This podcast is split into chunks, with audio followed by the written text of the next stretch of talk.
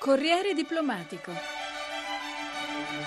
La politica estera e i suoi protagonisti. L'appuntamento di questa settimana è dedicato alla visita in Italia del neo segretario di Stato americano John Kerry al vertice della Farnesina dei cosiddetti paesi amici della Siria. Gli Stati Uniti hanno deciso di stanziare 60 milioni di dollari in aiuti umanitari e di difesa per i combattenti e la popolazione civile. Resta ferma però la posizione di Washington di non fornire armi ai ribelli, ma il leader della coalizione dell'opposizione siriana, Al-Khatib, avverte che se i paesi sostenitori sostenitori di Assad non fermeranno l'invio di armi al regime, ci saranno ancora molte vittime. L'inviata Maria Giannetti.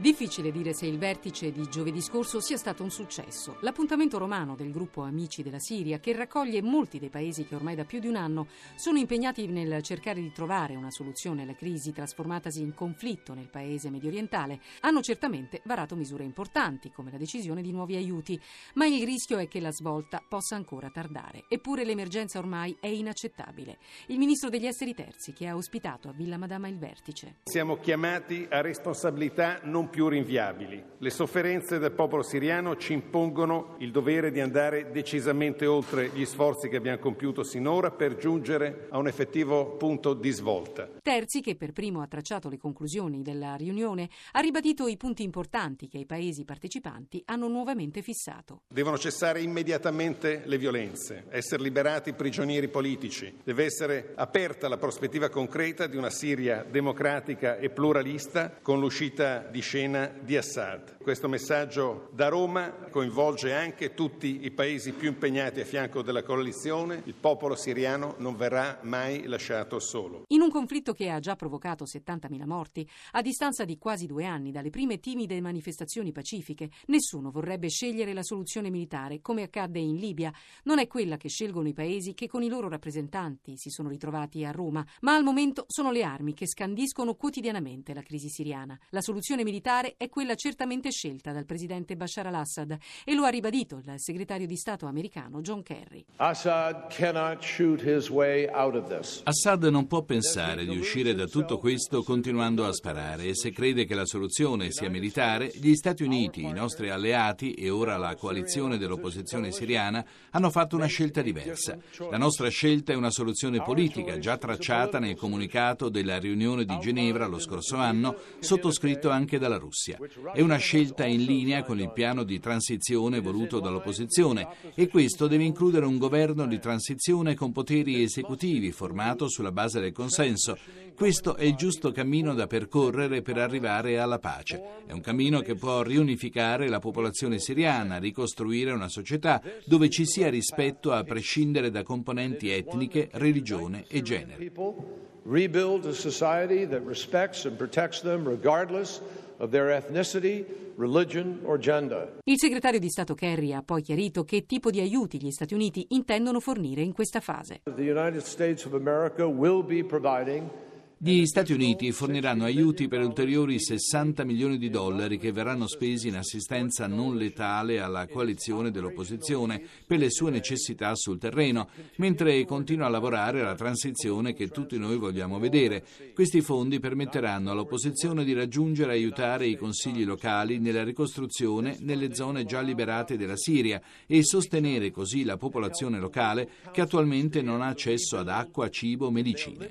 Questi aiuti permetteranno permetteranno di sostenere le istituzioni stesse che avranno poi il compito di ricostruire il Paese e coloro che aiutano tali istituzioni che non hanno le mani macchiate di sangue affinché possano continuare nel loro lavoro umanitario. to be able to continue to do their important humanitarian work. Assistenza non letale, quindi nessuna fornitura di armi, almeno da parte degli americani. Un annuncio che arrivava proprio mentre a Bruxelles l'Unione Europea decideva di rendere meno pesante l'embargo sulle armi, permettendo così la fornitura di mezzi di protezione e difesa, come veicoli blindati e giubbotti antiproiettile. Eppure proprio l'opposizione, ormai da più di un anno, ha più volte ribadito che senza le armi sconfiggere Assad è praticamente impossibile.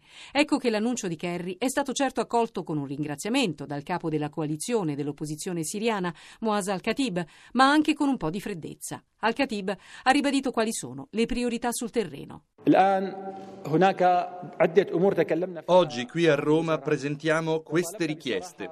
La creazione di un corridoio umanitario che permetta di portare degli aiuti in particolare alla città di Homs, dove in alcune zone si combatte ormai da 250 giorni e manca di tutto. Un altro corridoio per aiutare Daraya, città che è stata la culla della resistenza pacifica e che ora è sotto assedio da più di tre mesi. Chiediamo poi che l'unità territoriale della Siria resti un limite invalicabile. Rilanciamo il nostro invito al negoziato che però non potrà partire senza che prima ci sia la rimozione di Assad. Bashar, comportati da essere umano almeno una volta, smettila di uccidere la tua gente. Chiediamo che vengano dati più mezzi all'opposizione, c'è una resistenza da parte della comunità internazionale a dare armi ai ribelli, ma a fronte di questo chiediamo che vengano fermati i rifornimenti di armi al regime. Il vertice di Roma, che molti volevano fosse quello della svolta, al di là degli aiuti annunciati da Kerry, non è andato molto oltre e una battuta di arresto forse dimostrata anche dal rinvio sine die da parte dell'opposizione di una riunione che oggi a Istanbul avrebbe dovuto nominare il nuovo esecutivo di transizione.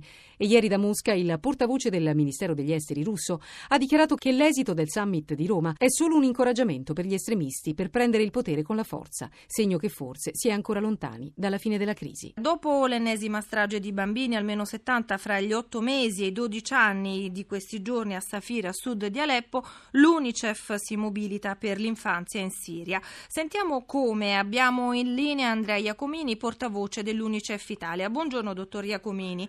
Buongiorno. Concretamente, cosa state facendo per i bambini in Siria? L'UNICEF è impegnato in Siria e anche nei paesi limitrofi per aiutare i bambini in una situazione davvero difficile.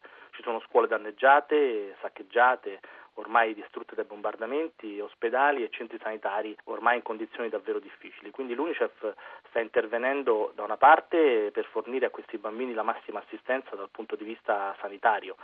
Eh, ma non dimentichiamo che anche l'inverno è un altro nemico eh, di questi bambini e quindi l'UNICEF fornisce vestiti per l'inverno, coperte, eh, oltre appunto a kit igienici e a kit sanitari.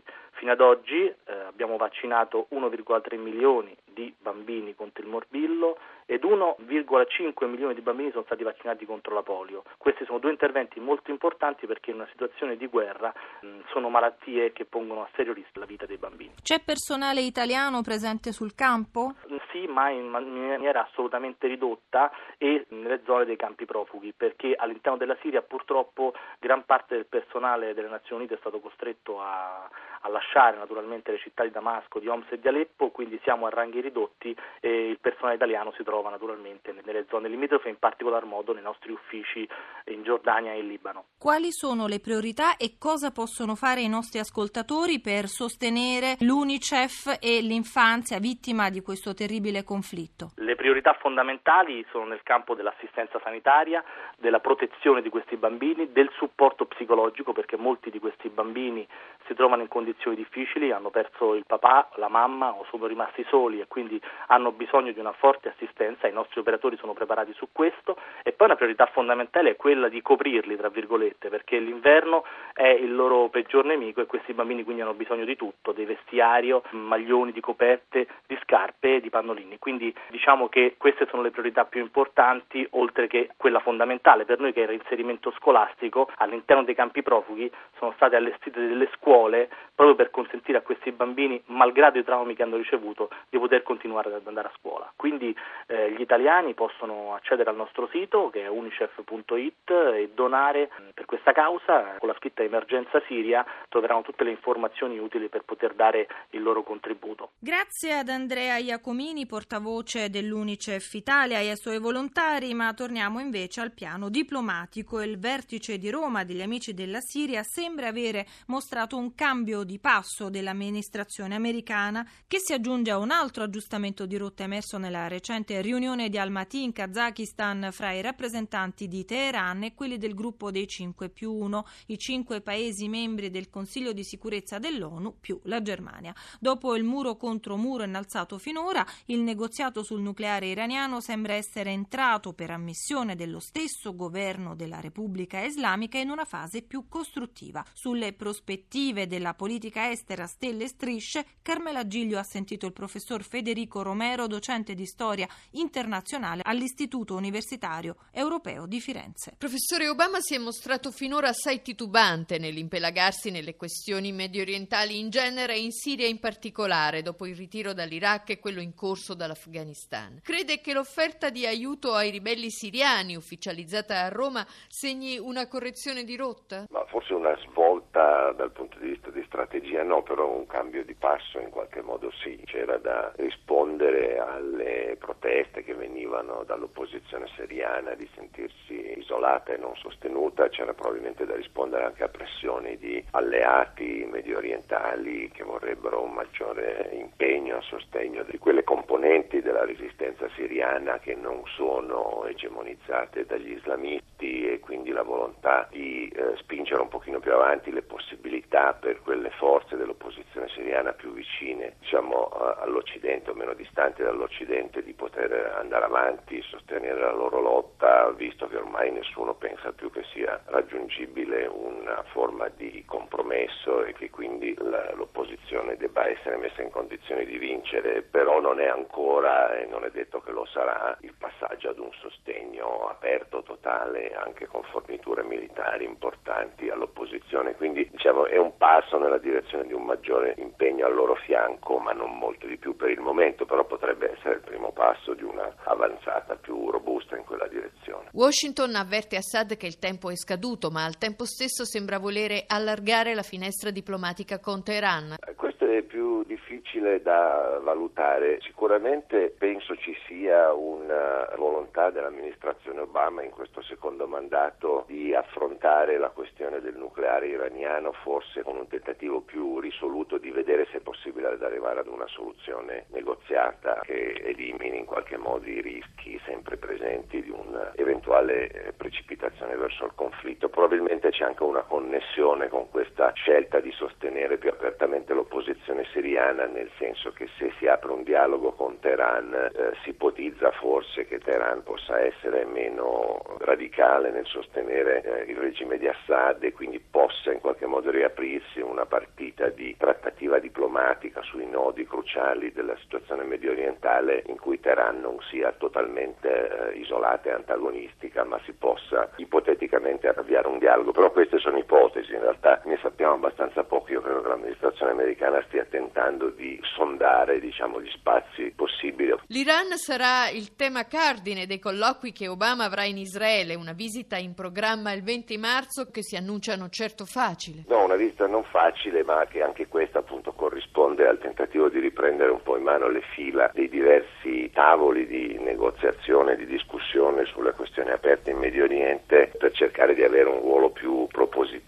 da cui l'amministrazione si era quasi completamente ritirata negli ultimi due anni. Però io credo che siano ancora sondaggi, tentativi di vedere se delle possibilità si aprono più che una risoluzione molto convinta e definita di andare a fondo nel cercare di eh, risolvere una volta per tutti i problemi. Io credo che l'amministrazione Obama continuerà a essere molto cauta, molto prudente sia sulla questione eh, israelo-palestinese, sulla questione iraniana, un po' meno sulla questione siriana perché questa è più dettata da quello che succede sul campo e quindi bisogna anche reagire giorno dopo giorno. Torniamo a Kerry che per il suo primo viaggio da segretario di Stato ha scelto l'Europa. Quattro anni fa la Clinton puntò sull'Asia. Non credo che sia casuale, sicuramente non lo è, però non gli affiderei neanche un valore simbolico così forte. L'Asia resterà, il rapporto con la Cina in particolare, resterà eh, il perno delle uh, scelte strategiche fondamentali degli Stati Uniti nei prossimi anni, però in questo momento le questioni europee, le questioni su cui l'Europa ha una voce in capitolo sono questioni importanti e in una certa misura anche urgenti. Questa eh, idea di aprire il negoziato per un'area di libero scambio euro-americana è un'idea a cui si aggrappano gli americani oltre che gli europei come uno dei tentativi per cercare di eh, rilanciare un'economia che è asfittica qui come là. Gli europei hanno una voce in capitolo ovviamente più importante di quanto non abbiano gli asiatici per quanto riguarda le questioni medio orientali e quindi in questo momento eh, discutere con gli europei dell'Iran, della Siria, naturalmente della crisi dell'euro e delle possibilità di rilancio di una collaborazione economica sono i problemi del momento, quindi era abbastanza naturale cominciare da lì, però non credo che sia la trasformazione della politica estera americana da un perno asiatico, come è stato detto, ad uno europeo atlantico, le due cose continueranno a convivere ciascuna nei diversi momenti con una maggiore visibilità o prominenza a seconda delle questioni che in quel momento sono sul piatto il presidente americano Obama e quello russo Putin si sono detti d'accordo sulla necessità di portare avanti una transizione politica a Damasco per mettere fine alle violenze il prima possibile, lo afferma la Casa Bianca citando un colloquio telefonico fra Obama e Putin.